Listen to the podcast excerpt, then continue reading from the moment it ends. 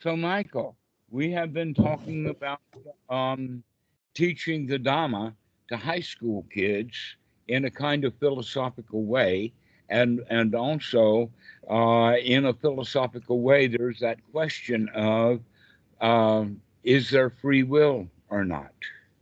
Mm-hmm. Okay, and the first thing that I would have to say is, is that uh, free will is not like, um, let us say, a white sheet that has the sun shining on it, and then some object comes really close to it to cause an absolute definite shadow, so that there is a very clear distinction between what's black or what is uh, in the shadow and what is out of the shadow. But if you move the shadow back just a look, you'll begin to see that there is what are called a penumbrum that actually happens in a solar eclipse, that even though the narrow band of a full eclipse is only ninety miles wide, a partial eclipse goes out about one hundred fifty to two hundred miles. Okay. In other words, what we're talking about is the boundary between free will and no free will is a fuzzy boundary. And if we can understand that it's a fuzzy boundary, that it's not just black and white, but in fact, there's fifty shades of gray in there also. So from that, we can look at it in the sense of the teaching of the Buddha, and we can pinpoint the point exactly down to right noble effort, an item on the Eightfold Noble Path. Because anything that you have to put effort into and anything you have to work at is some sort of expense. Right. Now, in the beginning, when people are ignorant, literally because they're ignorant, they pick up ignorant, stupid, dangerous, harmful things. A guy who doesn't know what a snake is or thinks it's a belt will pick it up and have problems with it. So, in in that regard, everything starts in ignorance, and when that happens, we wind up with a destiny because we keep doing the same thing over and over again because we don't wake up to the fact that there's there's other pathways to go down, that we think that our life is nothing but this one-way highway, and all we have to do is to put in the time, but that's kind of a drudgery. And we don't recognize that there's all kinds of scenery on the side, as well as parks and playgrounds, or maybe there's a, a fork in the road and we can take the road not taken. So this is the whole point of it. And that the idea of that you have no free will, you have none, means that instead that your life is controlled by some destiny. Now, in magical thinking, we think that the destiny is controlled from the outside, just like we, the magical thinking is everything happens on the outside and it happens to me. But within the wise way of looking at it, everything that's on the outside is not even interested in me. It's just out there. Mm-hmm. And that everything that really happens is my experience that I create on the inside. That's a different perspective, and that's the one that's doing it with wisdom or with insight, because the other way of doing it through ignorance is the way that we're taught. Humans in general are fairly ignorant. That's why we still have wars. It's because of the ignorance. And so I might I might take a moment to digress on that, in the sense that There's, kind, there's two kinds of Buddhisms and even two kinds of suttas, in the sense that there is the ordinary that's taught to children. We give them a set of rules or precepts or commandments or laws that, in fact, in the first grade, we begin to teach the kids a whole lot of rules and laws and things.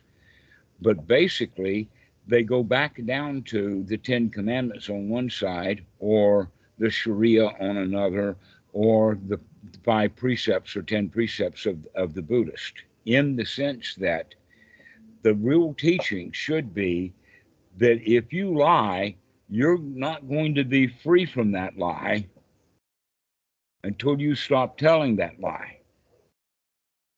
Or, and that's a really good way of looking at it, that that's actually the karma that's long lasting, is that we have to put a stop to the behavior, because every cause has an effect, and the law of karma is much more related to what's happening right now rather than a buildup of storage. It's almost like that there's a great big silo up there and you dump all of your garbage into it, but that's going to be your home when you get up there.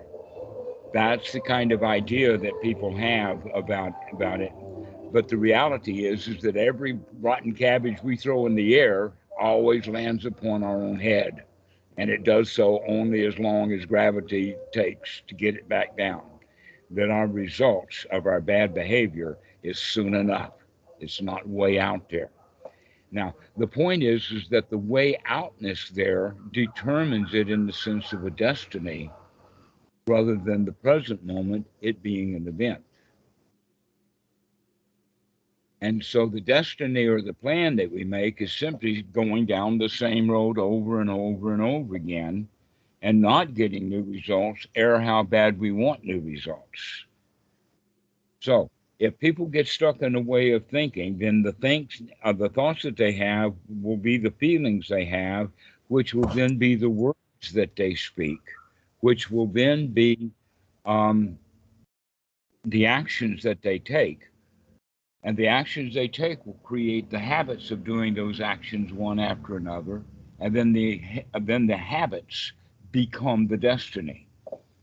Now, an easy and clear example of that is the statement, he who lives by the sword dies by the sword. All right. Now, how can that possibly be true? Let's say that this guy is championship. All of Japan at whatever time. He is absolutely the best there is. But if he keeps wielding that sword and harming people his whole life, after he gets sixty, seventy, or eighty years old, somebody's going to sneak up behind him and he's going to lose it, in the sense that somebody now is a little bit faster and they're going to get him. If he don't put that sword down and retire from swordsmanship, somebody's going to kill him with a sword. Mm-hmm. That, that, see how obvious that's going to be. He's eventually going to lose that fight. Or he's going to turn it on himself. That happens too, don't it? Seppuku. Yeah. Um. No. Go ahead. Okay. Um. I just have so many thoughts on this topic. Um. um. That I'm like forgetting even where to start, but I I guess. I've just been sort of looking at the way people talk about this topic in in the Buddhist community, and then also in like the non-duality community. And it seems like it's becoming more and more prevalent that um, people are falling in the side of that. There is no such thing as free will. There is no such thing as choice. And even when, um, except for except for like. good Buddhist teachers, especially mon monastics that I hear give teachings on this, but um, to me, like uh, you know, like even in like the non-dual community, um, they'll they'll the, do the neti neti process to disidentify with the five aggregates, essentially, as we call it. But um, even when they're sort of resting in awareness, or they collapse the duality between awareness and its objects, there's still this idea that um, that it's part of a causal process that there isn't control of. But, um, you know, the one thing that makes me question this constantly is in is in the Udana, where the Buddha, you know, he mentions that, that to monks there is the unborn, the unbecome, the unmade, the unconditioned. If there wasn't the unborn, unbecome, un unmade, unconditioned, you could not know escape here from the born, become, made, and conditioned. But because there is an unborn, unbecome, unmade, unconditioned, therefore you do know an escape from the born, become, made, and, un and conditioned. So, for me, in this topic, I take that's that, where this topic is this this conversation that we're having right now is going exactly in that direction, just not using that language. But I'll incorporate yes. it. Uh, so what? So my feeling on that is is that like is that like the Buddha's teaching is is wholly about the ability to make a fresh choice. It's just on a spectrum from how enslaved you are by ignorance and craving, or how liberated you are in knowledge and vision of the way things are. It's either ignorance and craving that's controlling your life, or it's knowledge and vision of the way things are that is, it gives you the ability to make a fresh choice. And when, when people speak of the lack of free will, they're still only looking at the world of conditions, the world of causality, and they're not recognizing the freedom that comes with, with, with, um, the recognition of the unconditioned, or the realization. You can say all of that really easily. Uh-huh. And that is, is that, okay, here's a very easy way to say it. The guy goes into the doctor's office and says, you know, when I scratch my arm, my armpit gets really sore. And the doctor mm-hmm. looks at him and he says, if you stop scratching your armpit, will it get better? And the guy thinks, yeah, it probably will. And the doctor says, well, stop scratching your armpit. Okay. I, I like your way of putting it. All right. So what that means exactly is the unconditioned is the removal of the conditioning that the rash was having under the arm because of the conditioning of the scratching. So when you stop the scratching, the arm will heal. And so the unconditioned, okay, okay. I get okay, the rash is unborn now. I see. Okay. I've been spending so much time thinking about what the heck the unborn is, but that makes a lot of sense. Yeah, well, it's not, it's the only sense to make out of it. It's just this highfalutin, strange language that the Pali is, is different than the language that we speak. And the translators don't have a clue about what's going on. So naturally, they're going to fall back to whatever um, definition they find in the, in the some other translation, basically. I have, I have, job. I have another quote that I, I think shows where it goes wrong and where the distinction is. Um, even though I, I love, I don't know if you've ever heard of the Zen um, master Bankei. They call his Dharma lazy Dharma. He was like the less popular contemporary of like Dogen and Rinzai and stuff like that. And he was all about like, you don't have to do anything. You just have to rest in the unborn awareness. They um, all teach but, that, but they want to do it in a highfalutin way. They don't like it when he gets down and dirty and simple. But the Buddha's teaching is really down and clean and simple. It is. But I really wanted to. It's a I lazy to, man to, way out. Just stop doing everything, and, and that's it. And then it becomes unconditioned on its own. Because all the um, conditioning was what you were doing. You were creating the conditioning. If you, if you, if you kind of, if you listen to Bankei's quote on the on the unborn. It's more similar, I think, to the way that modern non-dualists think about it and why that they think there's no free will. Like this is this is what he says. He says, uh, an enlightened awareness is within each one of us right at this moment. This enlightened awareness is truly unborn and marvelous, marvelously illuminating, and everything is perfectly managed by it. Conclusively realize that what is unborn and illuminating is truly awakened and without effort. Rest naturally as the unborn mind. Resting in this way, you are a living Buddha. It's okay. That everything That's is perfectly managed by it. Okay, here's the point. I agree with all of that. Well, but, when you are in sensory awareness, when you are mm-hmm. just sitting and receiving, then that unborn, unconditioned state is there. That, and I call that paradise, mm-hmm. okay? Because we're just in the paradise, not judging it. When we start judging it, we condition it. When the thoughts start up, that's the conditioning. Things get mm-hmm. started. That's what puts a uh, stop to it. So everything about that is quite beautiful. It's just in such spectacularly over-the-top language. Mm-hmm. I think it's I think it's simple, but I also think that the part um, where he says and everything is managed by it um, is is true, but also can be misleading. Yeah. Okay. All right. In in that in that even everything is subject to cause and effect is all that statement is making. Everything is managed by everything else. So. In, in that sense, then the unconditioned is not outside of causality. It's not it's outside. It's the lack of causality. It's coming to a rest and don't let inputs affect you. It's like the dominoes. You see those dominoes and they all fall around. Mm-hmm. you, you've seen various ways of doing that. Okay, you've got a domino sitting here and he comes and, you know, I ain't falling over. And he puts a stop to the whole show. Okay. Well, right He's there is a choice. Going to be, well, he just made the choice. I'm not falling over. That's the choice he made. All the other dominoes, they had no choice. They just fell over because they've been falling over. They're due to gravity. They're not due to their own strong will of standing uh-huh. up to it and not falling over. Well, that's the point I'm making is, is, is that for there to be the possibility of choice, then there has to be some element in our experience that is able to escape causality. And I think that's what the Buddha is talking about when he yeah, talks about exactly. the unconditioned.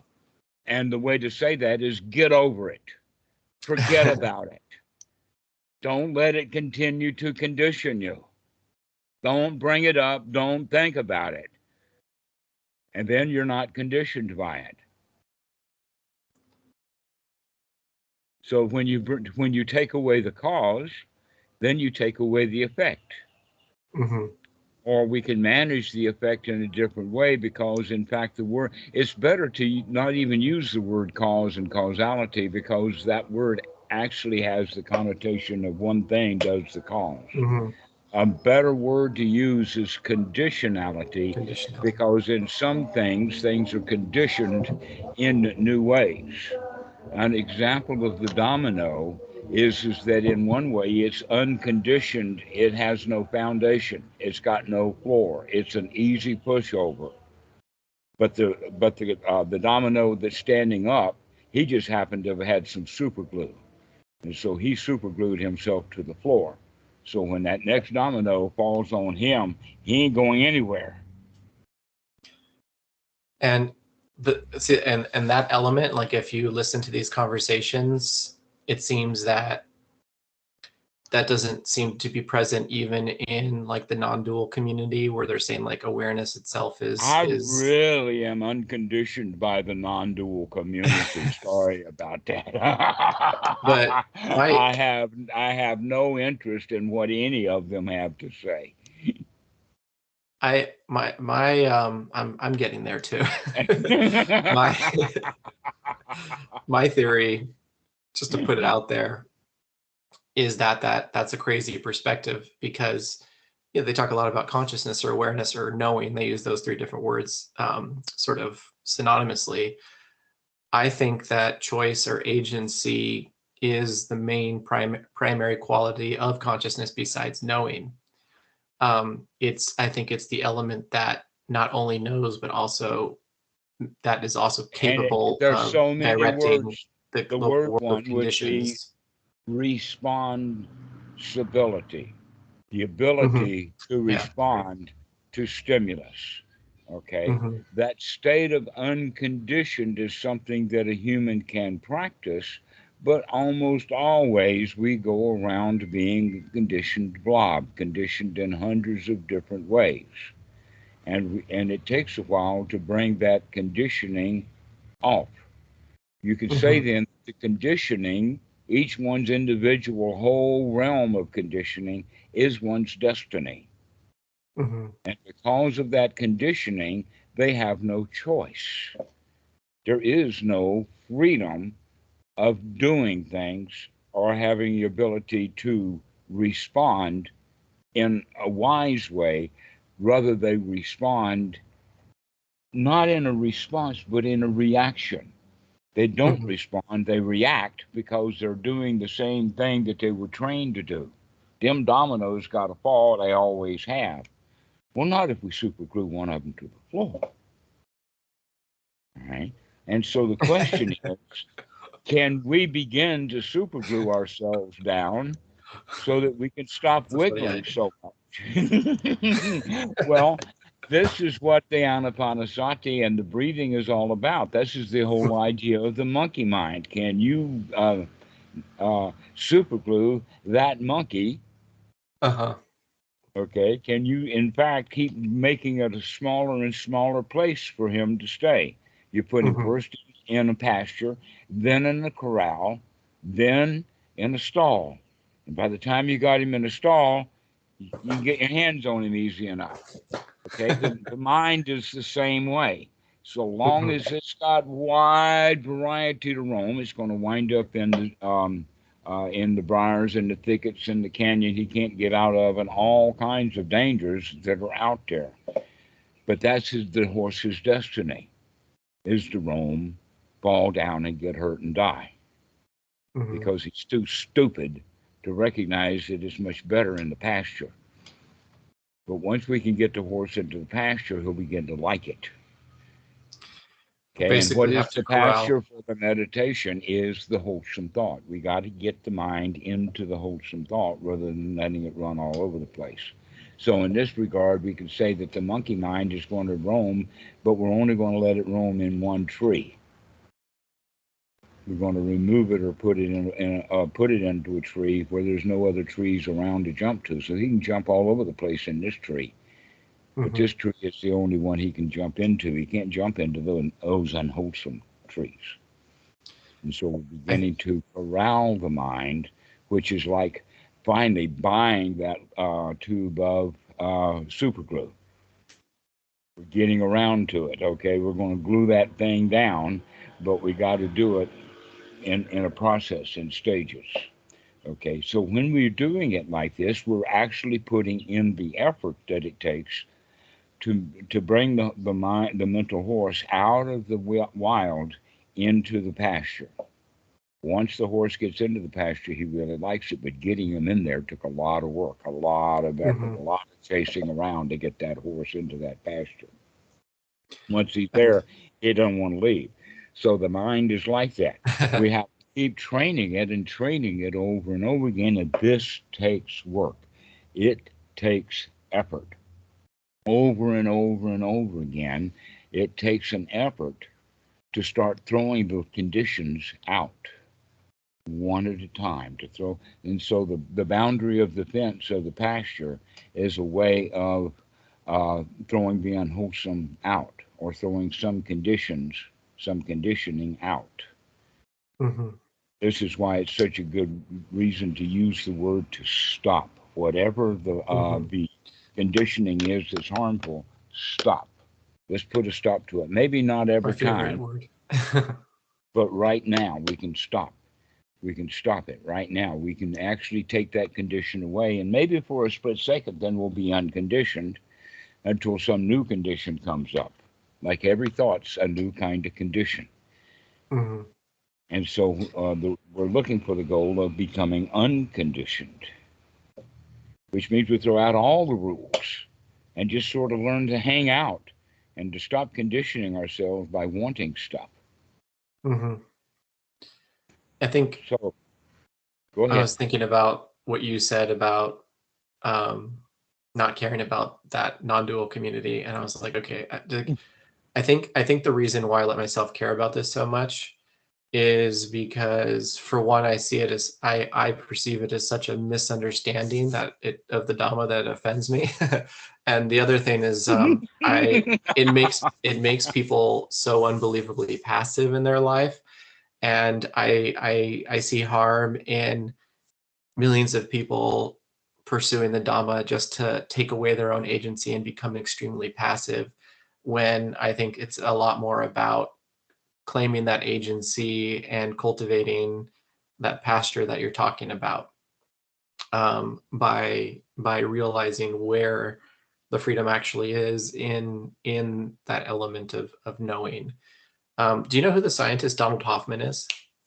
Super, like one of the most interesting guys around right now. He um, he created this theory that he calls the interface theory of perception, and I, I won't explain it. Um, Like in brief, he says that space-time, like the actual scientific theory of space-time, like space-time and physical objects don't actually exist except as a per perceptual construct. He compares it to the interface on a computer, where the desktop is space and time and the icons are physical objects. Um, and he's created a mathematical proof that um, that consciousness itself, rather than matter, is what the universe is actually made of. It's it's the only element in the universe. But he calls he call he calls these conscious agents, like, you know, just an infinitude pluralization of one substance that he, he calls them conscious agents because they can interact and, and construct. Um, but you but know the, something? The word agent I is would important rather there. Him, I think I would rather have him uh, doing that kind of research and sitting down and thinking through things like that rather than jumping into the tank as a tank commander and going off to war. Mm-hmm. It's a whole yeah. lot better. But you should look him up. I think you'd like him. He well, meditates. uh, yes, but he also cogitates a lot, too. Yeah. He's asking questions that don't need answers. He's philosophizing.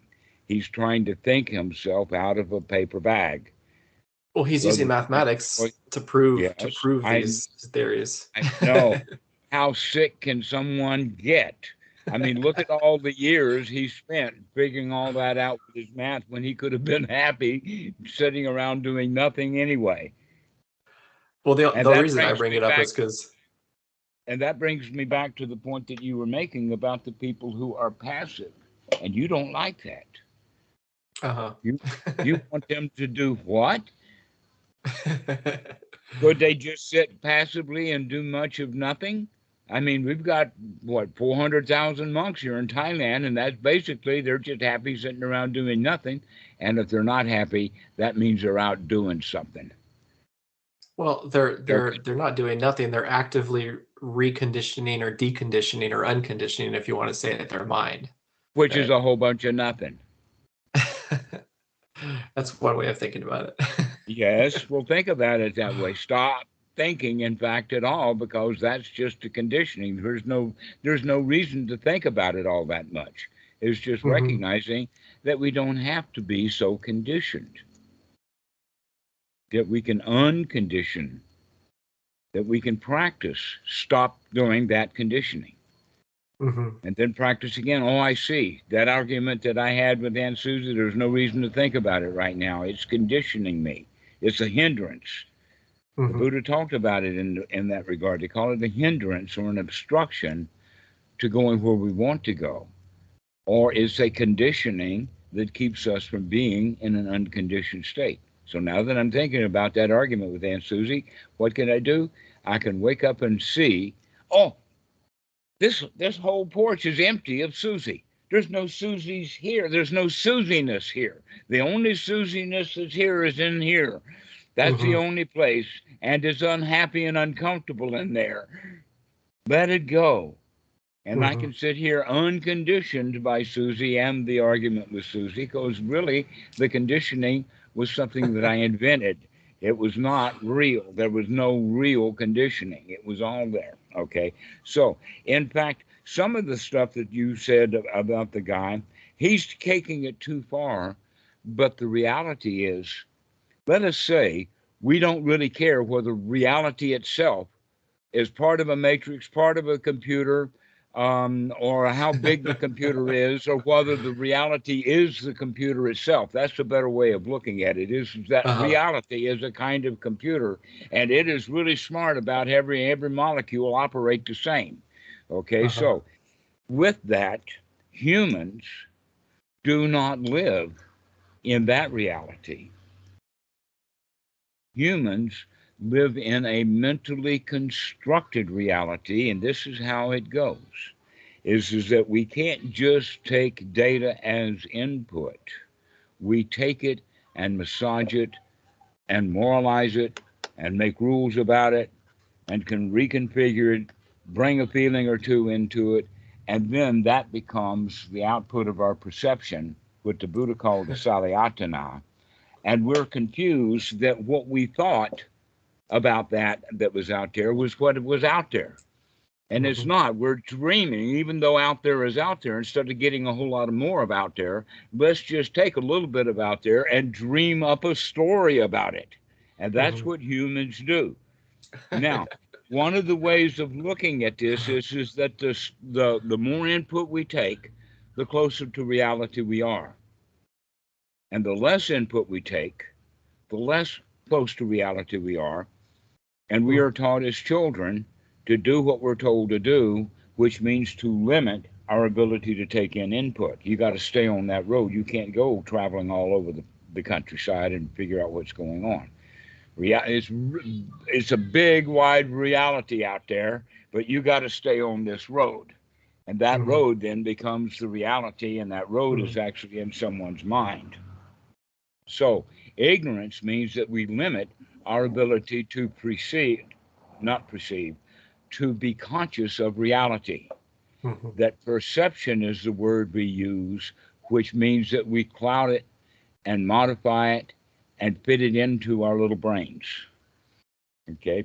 Or another way of, of talking about it is uh, like this, that consciousness is like seeing. Mm-hmm. And I'll make a little mistake here, but to make the point. And I say, I see a tree.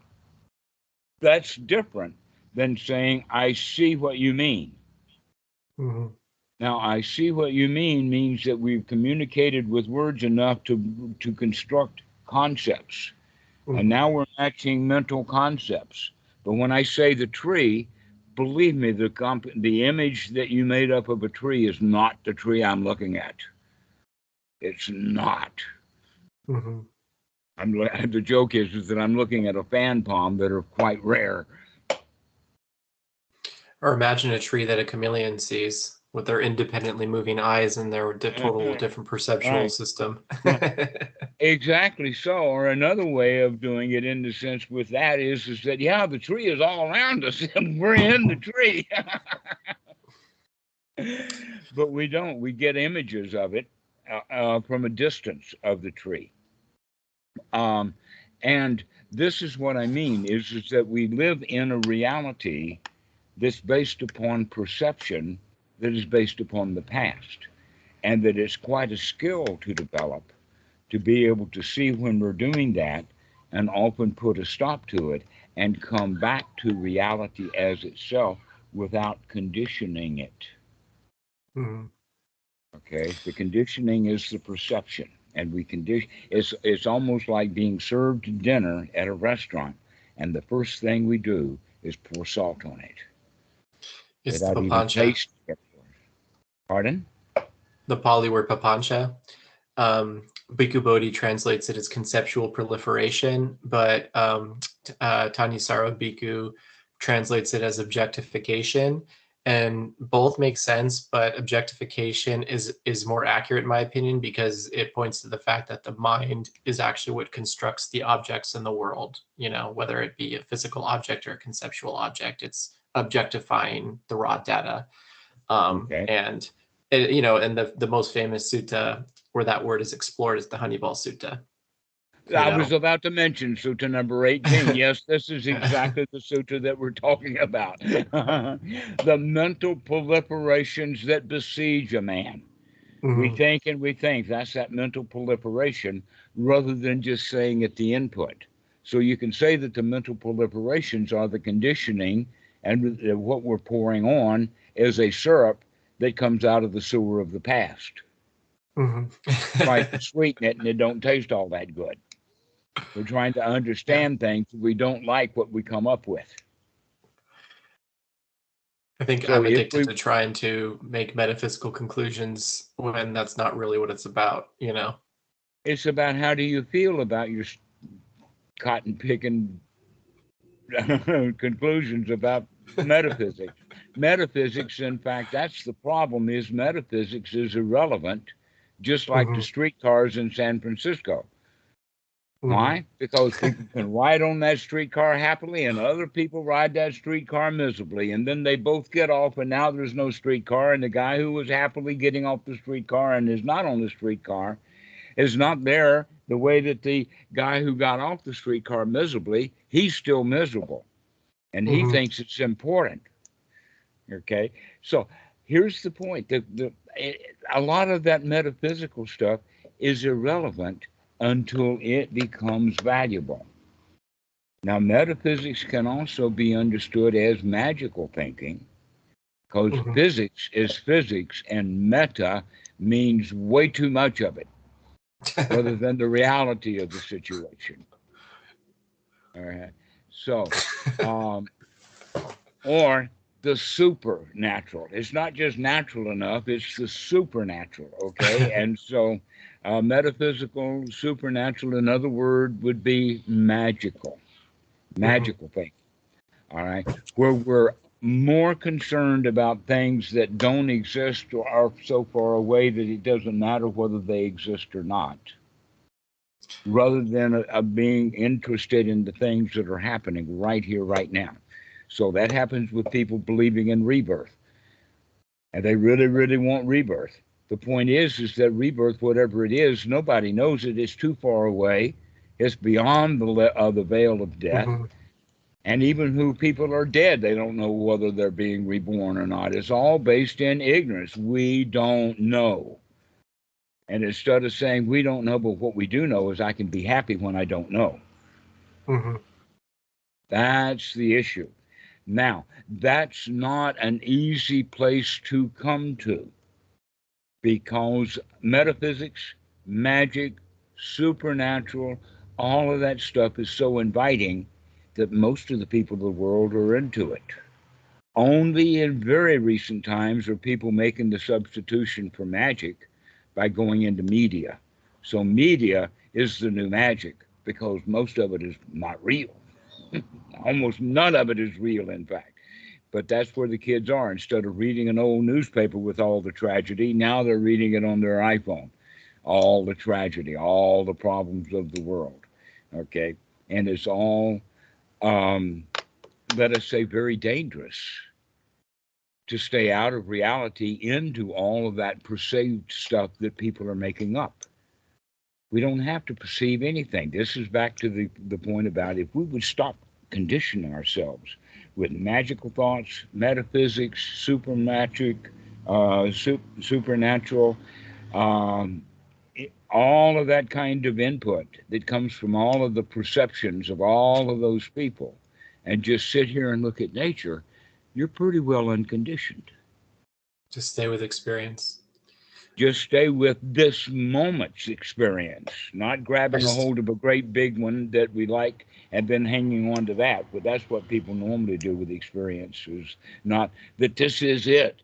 They have the, I had one. mm-hmm. that or I want one. That's what experience is all about.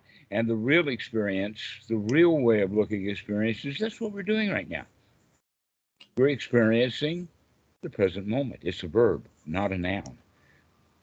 I think I just had like a like a mild realization, because I was first I was thinking like, because when I have these conversations with you, all of a sudden, boom, here we are in the present moment, and all that stuff that I've been obsessing over doesn't matter. And I'm like, okay, why did I forget this again? But when I, my insight, my insight, hopefully I remember this, is, um, I mean, I will, but hopefully it has the same impact, is, okay, here's why people like me are obsessed with philosophy, metaphysics, whatever you want to call it. It is that you're it's looking for a way out. That's right. it's a, it's a, it's a, it's a samsara that isn't, doesn't smell, or, you know, it's not a, like a physical samsara. It's a mental samsara. So it feels remote from, you know, those, de- those heavenly messengers of aging, illness, and death. Even though it does experience it, it feels like it's in some pure realm because it's all mental, but it's a, it's a, it's a cycle of birth and death.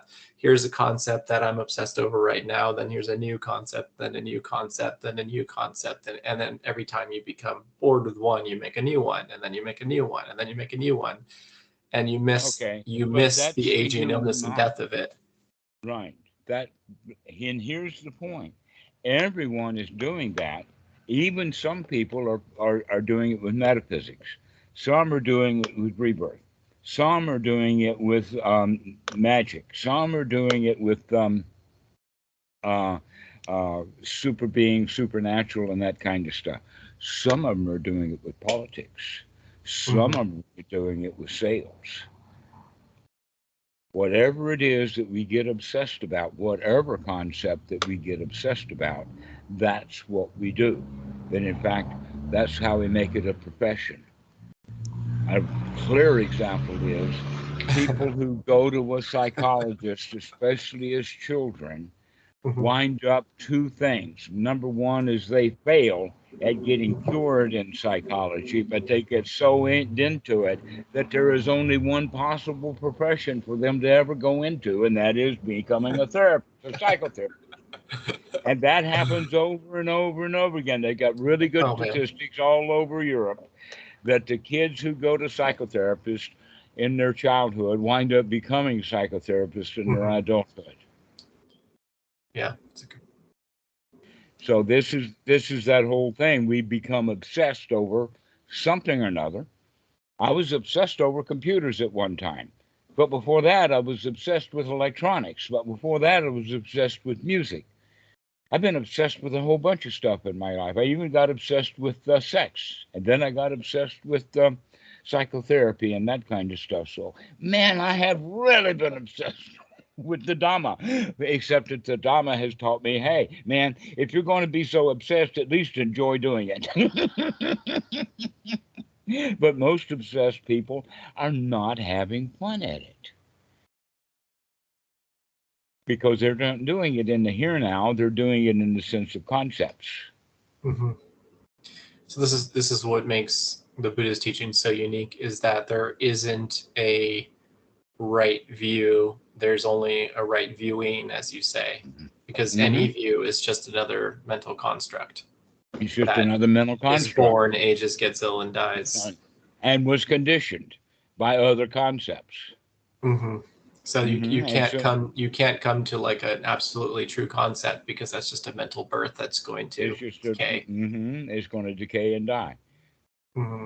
Can you enjoy the process, knowing that your mental baby grew up, matured into a, um, uh, an idea, or perhaps even into a product, only to have it die? A clear example of that is the automobile. The ICE, the, the, the Ford, the General Motors kind of cars that they made in the nineteen thirties, those great big companies are about to die right now. Why?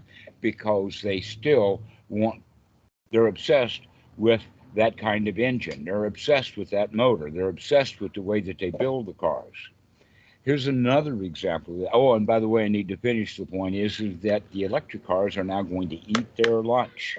Because people, they're in demand. They're cheaper. They're better. They're better built. They don't fall apart like gas cars.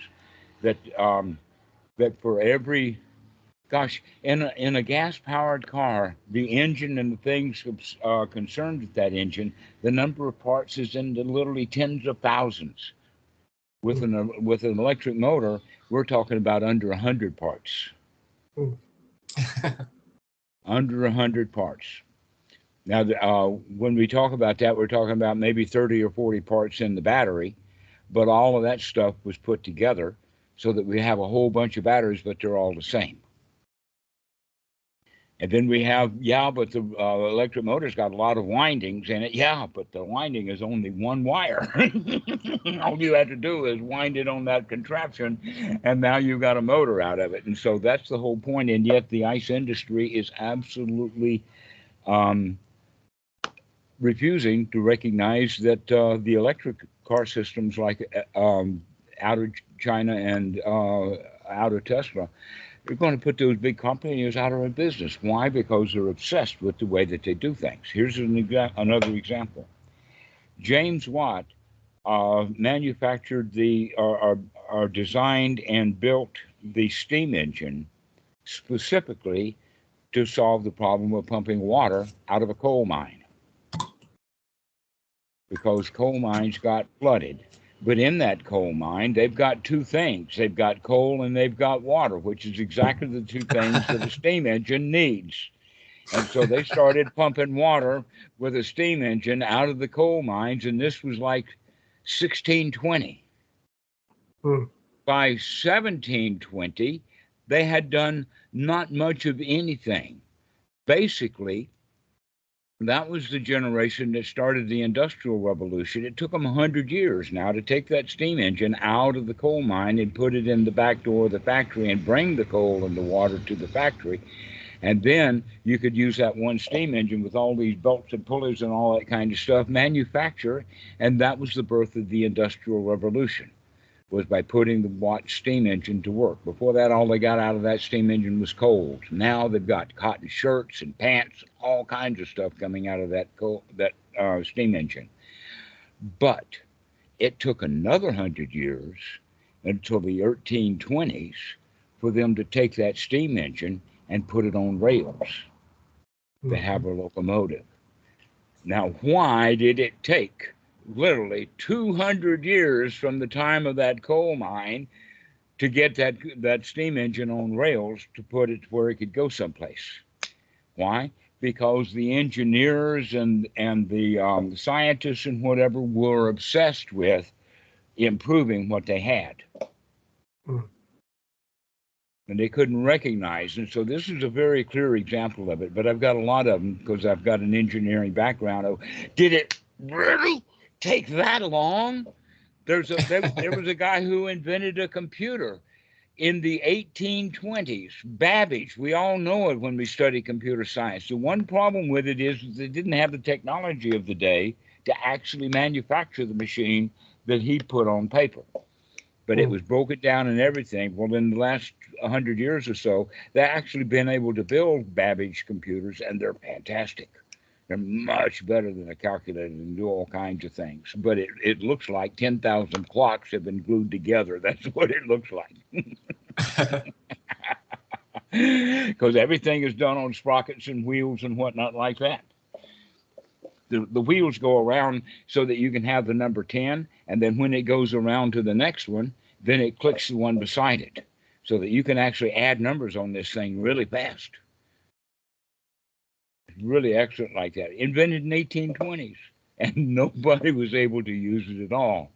Okay, so this is the, the point that I'm making is, is that concepts don't always work in our favor, and yet humans, we live in a conceptualized world. You cannot drive a car that was not conceived. And not only that, but a whole lot of people had to have a whole lot of concepts in order to actually produce that car. The car is a mental construct, not in terms just only of perception, but actually.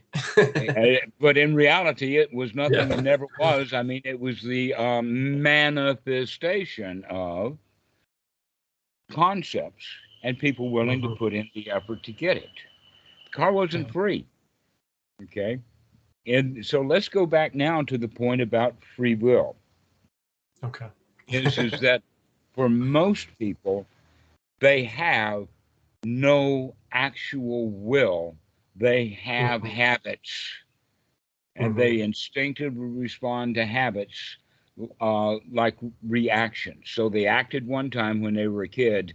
The next time they acted the same way. And as they've grown into adult, they just keep doing the same thing over again, reacting mm-hmm. to what environment that they have, and they're reacting based upon a set of standards or concepts that they built as mm-hmm. a child.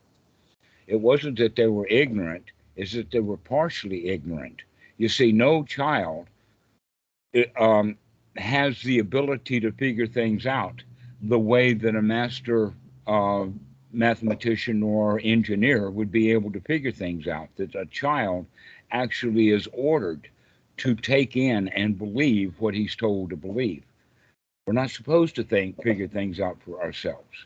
When kids do, they get into a whole lot of trouble at school. You're supposed to do what you're told to do. And so we get into that mentality, and that's what, in fact, develops into a destiny. We're told to do it. We do it ignorantly. We keep doing it over and over again, and we get into the habit of doing it that way. Mm-hmm. That becomes our destiny. And if your dest- if your uh, habits include a sword, then you'll probably die by that sword, mm-hmm. because it's your destiny to die by it, because the sword's in your habit system. So whatever is in your habit system is probably going to be what does you in eventually. Or maybe even right now, we keep getting dug in. That's why, done in. That's why we feel bad. So the idea then that we don't really have any will at all, there is only destiny for most people. And that's what philosophy and religions and all that kind of stuff, we've got a huge number of words for it. Providence, mm-hmm. God's plan, the will of God, you know, destiny. Okay, all of that kind of stuff is because over many, many, many centuries, the wise people could see that the fools are stuck. Mm-hmm. They're stuck in a rut. And that rut is easy to see. Your dad went down that rut, and there you go, and I see exactly where you're headed. That's been easy to see for those who would look. And there's been people who looked all along, but the mass number of people go by that habit. They have the destiny.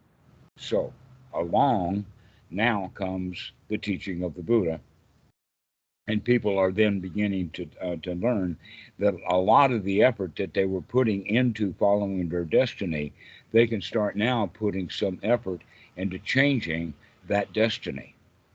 Now, we can't change the destiny, really. We can't even change the habits, really. We can't even change our actions yet. But what we can change is this thought, the one that we're having right now. Not the way we think, just this thought. And that's the one that needs to be changed. And it's fairly easy to change if we recognize, hey, I can change my thought right now. And and so um, if I say something and you feel bad about it, there's a, a, a kind of an instant. Remember, we were talking about the snakes and that mm-hmm. instant reaction. Okay, so I can say something or even have it in a tone of voice that may be familiar to you, and you'll have the same reaction instantly that you had before. This is what we call triggers. N L P mm-hmm. is really big on these kind of things, is to recognize that we can get triggered really, really fast. Okay, and that often people are triggered really fast into arguing.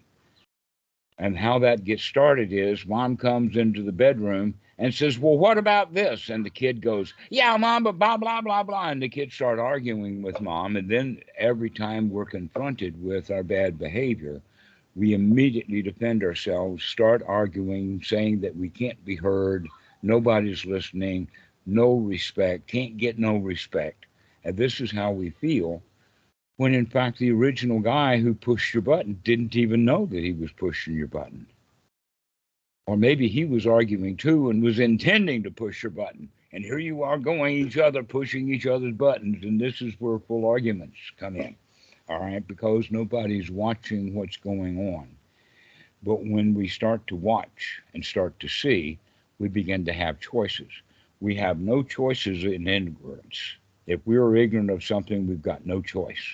But once we can see it, once we become wise to it, we've got huge choice. And in this regard, the Buddha recommends change unwholesome thoughts into wholesome thoughts. That's very easy to do. And then you'll have another unwholesome thought. Never mind, have a wholesome thought now. And recognizing that it's okay to have unwholesome thoughts because it's okay to see whatever thoughts there are. But a lot of people will say, oh, no, I don't have unwholesome thoughts. And they're having one right then. They're being yeah. defensive right then, okay? And so uh, this is why it's kind of subtle. It's difficult. It's especially difficult to teach the Dhamma to people who want to argue with every point that you make. We get kind of nowhere until we address the argumentation and to have mm-hmm. the student recognize that, look, you're arguing again. Look, you don't hear what I'm saying, and all I did was repeat what you said, and you still want to argue with me. That also goes back to the Honey Ball Sutta. Exactly. How it started. It, it, it, right. So it started the whole sutta. Mm-hmm, is this mental proliferation of uh, these old feelings. So mm-hmm. as we begin to change from the unwholesome thought into the wholesome thought over and over again, we begin to pay the price of reality. We actually have to pay the price of pleasure, that we roll down the hill and it takes some effort to roll back up the hill so that we can enjoy the view again. And over and over we put in the effort. There is actually a price to pay to gain control of one's own mind so that you can have a will. Because it, uh, we, when we use the word will, there's various different definitions, including what somebody signs before they die so that people won't fight. Okay, mm-hmm. that's, that's one kind of will. Uh, and another kind of will is, I think, is the kind that, that, that we have, uh, like uh, at least now I have the will to live, or that I want mm-hmm. something. So a, a lot of will has to do with want. Well, that's fake free will. That's not. That's not free will, but people yeah. would see that, oh, free will. So here's an example of that in the sense of freedom. That the mm-hmm. kid wants to go drive to the town. He wants to borrow the car. He's a teenager. He wants to borrow the car so he can have the, uh, the freedom to go around and to play with his friends. And dad says, no, you can't have the car keys. You don't have the freedom to go around. Mm-hmm. Now, if the kid is wise, he would have then the point of having freedom from wanting mm-hmm. to go around. This is the American idea of freedom versus the Buddhist idea of freedom. Exactly. Americans right. want the freedom to, uh, but, but the um, the the impetus is coming from craving. So there's no real freedom unless freedom. you no get freedom. rid of craving. That's Sorry, our choices are rooted in our choices right. are rooted in craving, but our craving is rooted in ignorance. That's what that's what dependent origination illustrates. Yes, exactly, exactly. So, in in that regard, then, that real freedom comes in wisdom, comes in knowledge, mm-hmm. comes in the freedom from the freedom from. Okay, that, mm-hmm. that we, we, we don't the want freedom it from anymore. Craving, the freedom from ignorance. Uh huh. Yeah. Yes, and so in that regard, there lies the will, which then would be equated with the Buddha's word of Samma Sankhapa, which is part of the Eightfold Noble Path. The result mm-hmm. of correct effort is an attitude. An attitude, mm-hmm. a can-do attitude, an attitude of I know that I can practice. No matter how obstructed my mind gets, I can throw that stuff out. And Buddha says that one point. No matter how obstructed my mind gets, I can throw that out and see reality as it is. I can stop the conditioning. I can throw the junk out, and I can see mm-hmm. reality as it is. The Buddha says that this state, this one point, is the first step on the path. Mm-hmm. This is the beginning of the of the uh, sotapan. And the Buddha further says that this point of the knowledge that I can clean out my mind is noble. It is mm-hmm. uh, uh, lokatara or super mundane. It is, in fact, a factor of the path. And it's not held by ordinary people. Ordinary people don't ever get to that. I've got the will. They have maybe have the will to live, but they don't have the will to control their own mind. I know that I can get my mind out of the filth. I can clean my mind. I know I can do that. Now that's real will. So, so essentially, and free free will sort of actually doesn't start until you gain stream entry. So it's like a sotapanna has a little bit of free will. Sakadagami has a little more, and Anagami has a little more, and then Arahat is completely free. Free enough. Yeah. This completely free is just the concept. Go for free enough. Well, when there's no craving or delusion, that's then, free enough. Then consciousness is completely free. I mean, that's the yeah, whole point of the path. Well, and if consciousness except- has agency, It's, well, we, it's we're free enough. We're free. We're free enough to not have to use the word completely. Completely is an adjective or an adverb that tries to mm-hmm. describe how good it is, when in fact, really, the only point is it's good enough. Well, completely, and at least in the suttas, refers to the fact that craving is never going to arise again. Ignorance is never well, going to come back. It's been I know, and that uprooted. Is so idealistic. Well, I'm it not saying everybody so, has it. Well, but that's uh, that, that it, it's kind of over the top. You could say that, in fact, that only someone who is in bed sick in old age would be the kind of person who didn't want anything. He doesn't even want to go to the bathroom. He just craps. Yeah, I mean, I would I would make a distinction between, a between I would I'd make a distinction between like ignorant wanting and like you know, wise wanting, or you can say. All um, right, now we're getting someplace. The inclination so, of wisdom. Sutta, Sutta number one hundred thirty-one is now making this point. I'm glad that you brought it up that way. One portion of detachment is often how it's translated. All right, mm-hmm. but there's um, which was which is basically um, the point about being in the present moment. That being in the present moment is something that's worthy of attachment. There are a few things that are worthy of attachment. So, Nibbana. Not attachment. But not well, the concept. Not the concept, but being, yeah, and, and uh, hang on, I'll, I'll be there in a minute. I'm having too much fun just chilling, you know. That, yeah. So, um, That that way we can we can see it. Yes, that the, the things that we want to attach to are the wholesome, noble things, as opposed to attaching to the unwholesome, ignoble things. Mm-hmm. That we attach ignorant. That if we attached wisely, then we wouldn't have the greed and ill will attachment to it. We we would be in those places that were free from the uh, greed and and ill will. So. Let's finish up with the punchline to the joke that we've been telling for the past hour.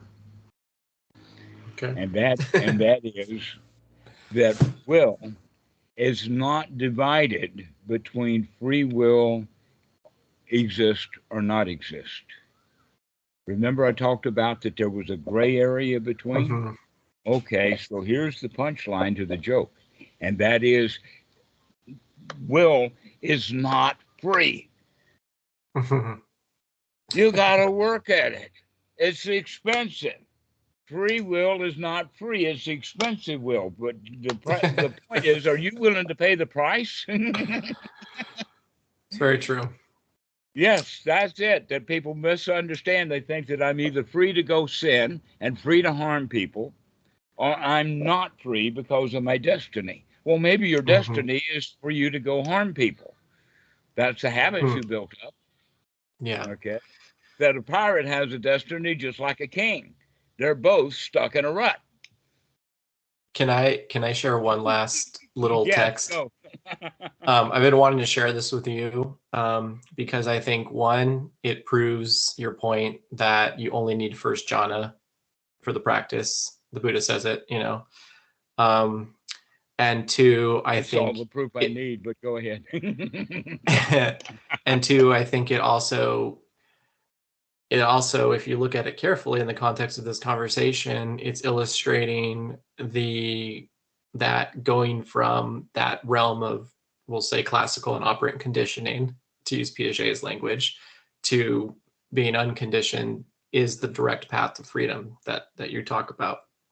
Um, it's um, It's just one part of uh, Majjhima Nikaya sixty-four. Um, uh, it's, uh, so I'll just read it. I think it, it kind of proves those two points. But uh, the Buddha says, "And what Ananda is the path, the way to the abandoning of the five lower fetters here, with seclusion from acquisitions, with the abandoning of unwholesome states, with the complete tranquilization of bodily inertia, quite secluded from sensual pleasure, secluded from unwholesome states, a bhikkhu enters upon and abides in the first jhana, which is accompanied in, uh, by applied and sustained I'm thought with rapture and pleasure born of seclusion." I know, I've got the traditional, the traditional illustration of the first jhana, but this is where this is this is the the main part here. He says, "Whatever exists there," so you're in the first jhana.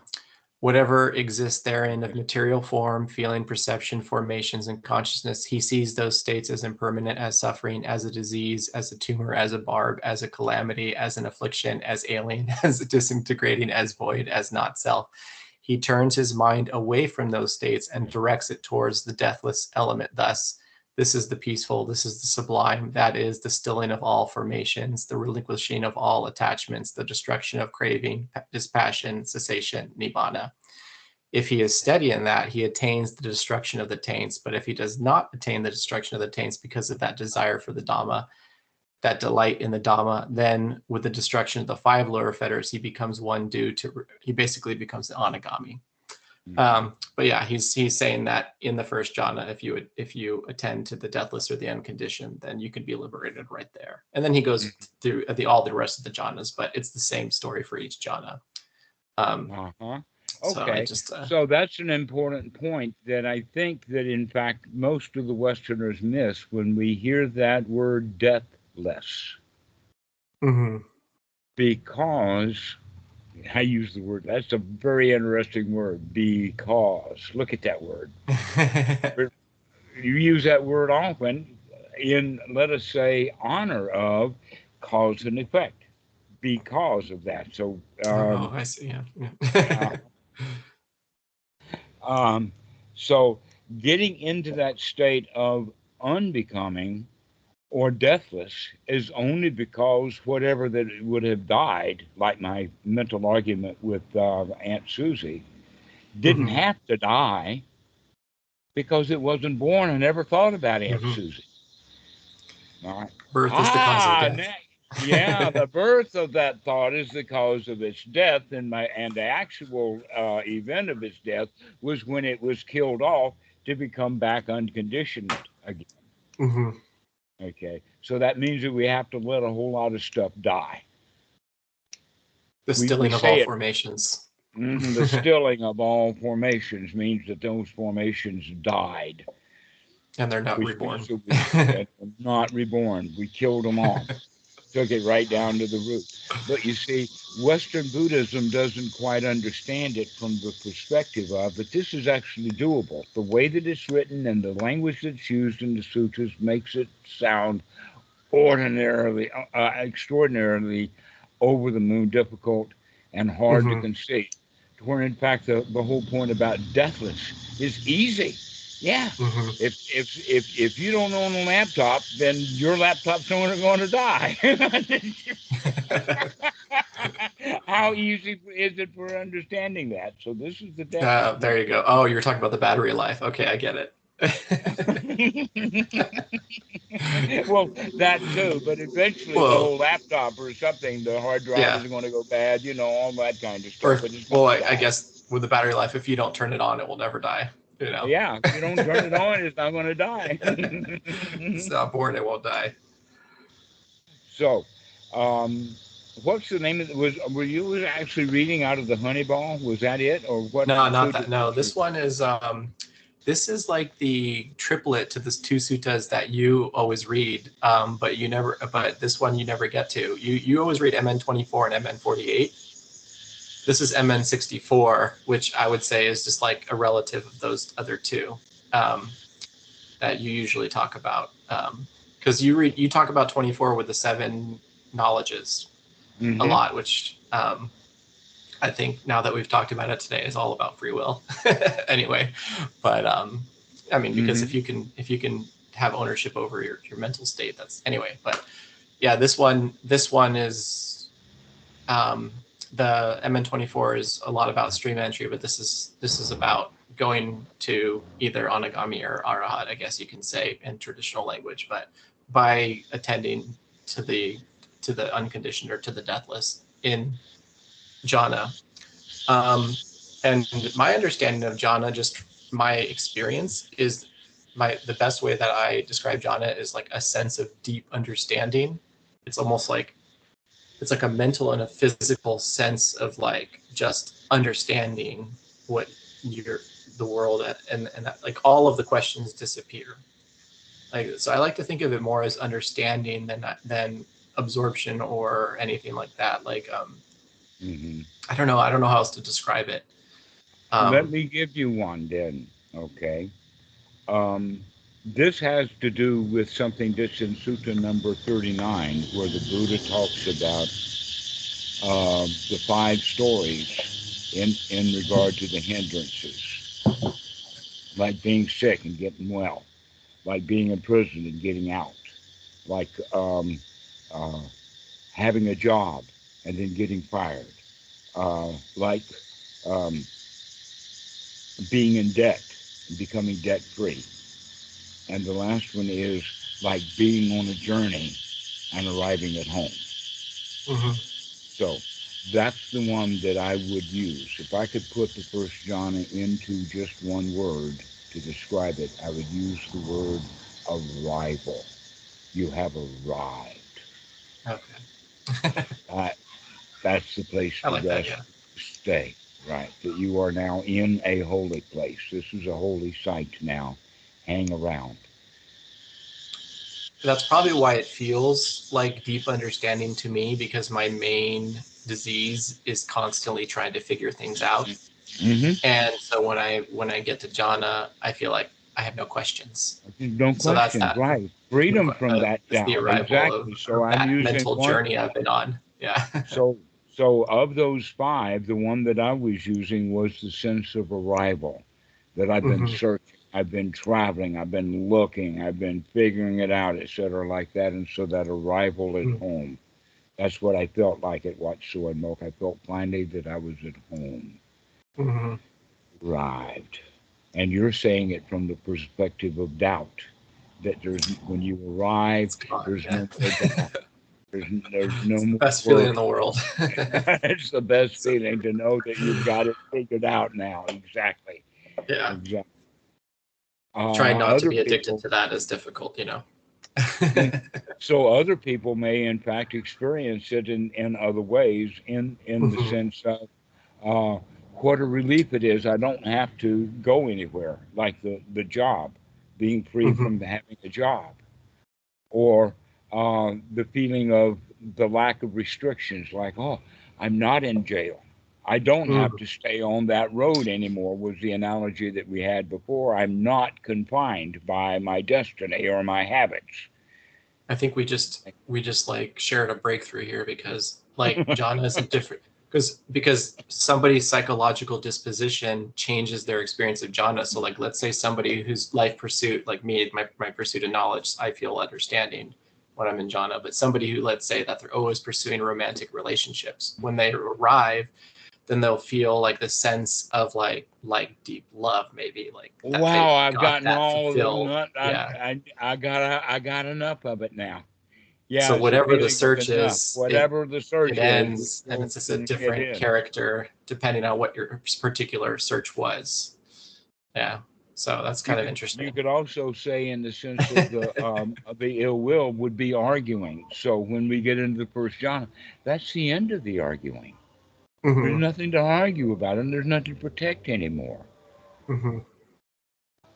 And so those like the, these these five these five stories is a is a very good way of us understanding then uh, that the first jhana's primary point is to be free from these hindrances, mm-hmm. to feel like that you have arrived instead of on your journey, to feel like that you got it all figured out and there's nothing more to question about. There's no more doubts. Mm-hmm. To be feeling like I don't have to argue, I don't have to get my way anymore, that I'm okay, okay, and and also uh, that that one about sloth and torpor, or uh, uh, Harry on Opata, that one is that I'm not lost anymore, mm-hmm. that I have that I found it. So it's very much like uh, the others, but that's the same thing as by being sick. Of being feeling down. Oh, I just don't feel, you know. And then all mm-hmm. of a sudden, wait a minute. Okay, like um, uh, an example would be that to, that you get up sick in the morning, and you feel sick, and you don't want to do anything, and then then you recognize maybe an hour before you actually need to do something, that something like, oh, my Uncle Tom is arriving this morning. I've got to go pick him up at the train, and all of a sudden that. Uh, I feel bad, mm-hmm. or I don't have any energy, kind of not melts away. It's almost like having a blowtorch put on it. You just jump, all right? Then, in fact, I've had that same experience um, for the Saturday morning that is uh, that I'm, oh, I'm okay, and I'm still a little bit tired, and wait a minute. And I said, wait a minute, we got a call coming in ten minutes. Let me get up. I can do that. So it's that changing of an attitude. Mm-hmm. That being tired.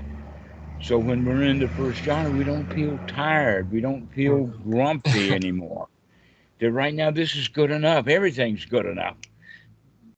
And so working yeah. with those hindrances and recognize that we can be free from all of those hindrances. But the point we're kind of making is, is that for many people, they've got a favorite. Mm-hmm. And yours is doubt. And mine and mine is being in a hurry. I've been I've been on a journey uh, that in fact I knew about that hurry up driver. And so that's uh-huh. been my show my whole life. Gotta hurry up and get it done. I'm in a hurry now. I think for me it used to be both, but definitely now I've I've conquered well, mostly conquered the hurry, but the doubt is I, I keep thinking it's gone, but it's just because I always when I'm really in it, I always tell my wife, like, I feel like I'm spinning. Mm-hmm. And then when I when I when I ex- experience jhana, that's the other feeling. It feels like I've been spinning, like, you know, when you spin and you stop and the world keeps spinning, mm-hmm. and then eventually it stops. That's what it feels like. It stops spinning, mm-hmm. becomes crystal clear and deeply, like a sense of deep understanding and deep satisfaction. Like all of us, mm-hmm. just like, poof, like and infinite that's all energy. We need. That's all we yeah. need. We don't need the other jhanas. The, the first jhana is good enough. Mm-hmm. But we have to stay in it. And in fact, part of what that sutta is talking about is how to maintain that first mm-hmm. jhana, as opposed to how to get higher and higher, because there really is no higher. The first jhana, that's it. The other, it's mm-hmm. almost like you bought a house that's got a great big marvelous front room, but it also has bedrooms. Uh-huh. Okay, and that first jhana is that magnificent front room. Yeah, you've got bedrooms, you've got bathrooms, you've got kitchens, that kind of stuff. But you spend most of your time in that living room where you live. And so, or you want a bigger house. yeah, or, or you want a bigger house because this, this jhana is not jhana at all. Right, okay, but that's they're all houses. Point that I'm making. But the point that I'm making about the, um, the higher jhanas are only that way in the sense of once you gather the factors of the first jhana in order, the constituent factors that bring up the first jhana, the other jhanas are nothing but letting some of those factors go mm-hmm. correctly. So it's like you have all the jhanas, you're just taking pieces off the first, and then just it taking, becomes the other right, jhanas. You're just, that, then it becomes right. You're peeling off the banana. Take off the so, P T and the sukha and the... Uh, Or well, we don't do, no, no, thought. no, the, no, the applied and sustained thought. Is I forgot about that, those two. yeah. Well, that's what it takes one from the first to the second jhana. And the way that I can describe that is that we feel so good. We don't have to talk about it anymore. We yeah. just experience feeling good, which is the you don't have to narrate the experience. You don't have to narrate the experience anymore. It's too good to have the the, uh, the announcer shut up. I'm having too much fun, you know. that's that's when you experience the noble silence, which is really and that's nice. What, yes, yes, and so then that pity though that got us in there is overwhelming with how good we feel, and so going into the third jhana is when we let that relax. Mm-hmm. into back to just sukha again, but it's a really mm-hmm. cool kind of sukha. And so feels this very is stable. A, yeah, it's okay. And that stability comes from the practice of the first jhana. Mm-hmm. That people can do the first jhana and then they want the second, the third, and the fourth. Well, that's just desire. How can you want something and still be in first jhana? You have to practice and practice that first jhana so that you get really good at the first jhana. And the point yeah. you're making is is once you're in re- first jhana, if you just relax, the other jhanas just unfold naturally because you're just relaxing away those yeah but other not factors. On schedule but not on a schedule yeah. yeah I feel like you have another student and I'm holding you up. No no no I heard your um your um your messenger going. I was like uh, that was oh. that was like twenty minutes ago, but never mind. So, um, anyway, Michael, I think that this is a good time to stop. I think that we've gotten it going. At least I got my punchline out, and that's the important yes. thing. Yes, uh, I'm, I'm impressed that you remembered great. It. Like after all that time, it still came back. I would have forgotten it at that point. Uh, I, I am forgetful, but uh, I generally have a theme going through. Uh, people will will ask questions and stop along the way, and that slows things down. But normally there's a sequence of events to go through, and mm-hmm. and uh, and, and that joke about expensive will, that takes a long time to go through before anybody gets the point. Mm-hmm. And we've, we've done a thorough discussion on that today. So thank you very much. I really enjoyed this talk. This has been a great. All right. Well, you uh, enjoy the rest of your day. All right. Or uh, as I've been telling myself, be joy the rest of your day. Just a little Good. mantra I've made up. I, I, I really think that your students are quite fortunate to have you around. Yeah, I enjoy them.